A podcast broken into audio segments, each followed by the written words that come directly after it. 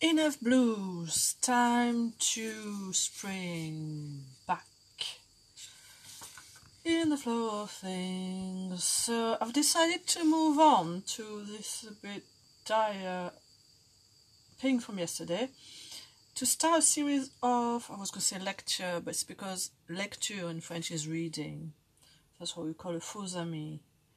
Looks the same, means different. So I will read a few French texts. I used to have videos on YouTube, but one time I posted something that YouTube considered a bit too much for their little tiny minds and shut down my account where there was loads of beautiful recited poetry in French. How much I miss this and I had some nice thoughts developed in some videos. But YouTube being who they are, with their selfish, big patronizing ways, I don't think I'll ever see them again. I don't know whose sensitivity, sorry about this, sensibilities are hurt, but whoever I hurt needed to grow up. So, let's move on. So, this book I'm looking at is called Le Chat Zen, author Kwong Kuen Shan. It's quite a popular book. Um, it was offered to me by my best friend of the time, whom I've not heard much from since one day when uh, she rang me. So that was back in 2008 9. So we're like talking more than 10 years' time.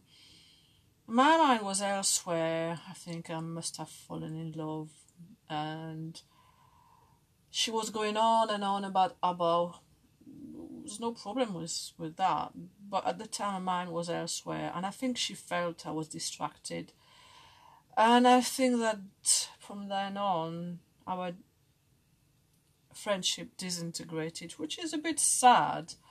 Um, I wish she'd have been more careful, caring, patient, considerate for this uh, friendship. But you know, I'm not her. We're not other people. We're just ourselves, and uh, that's how we go about in life. So I'm to send this because it's getting a bit long.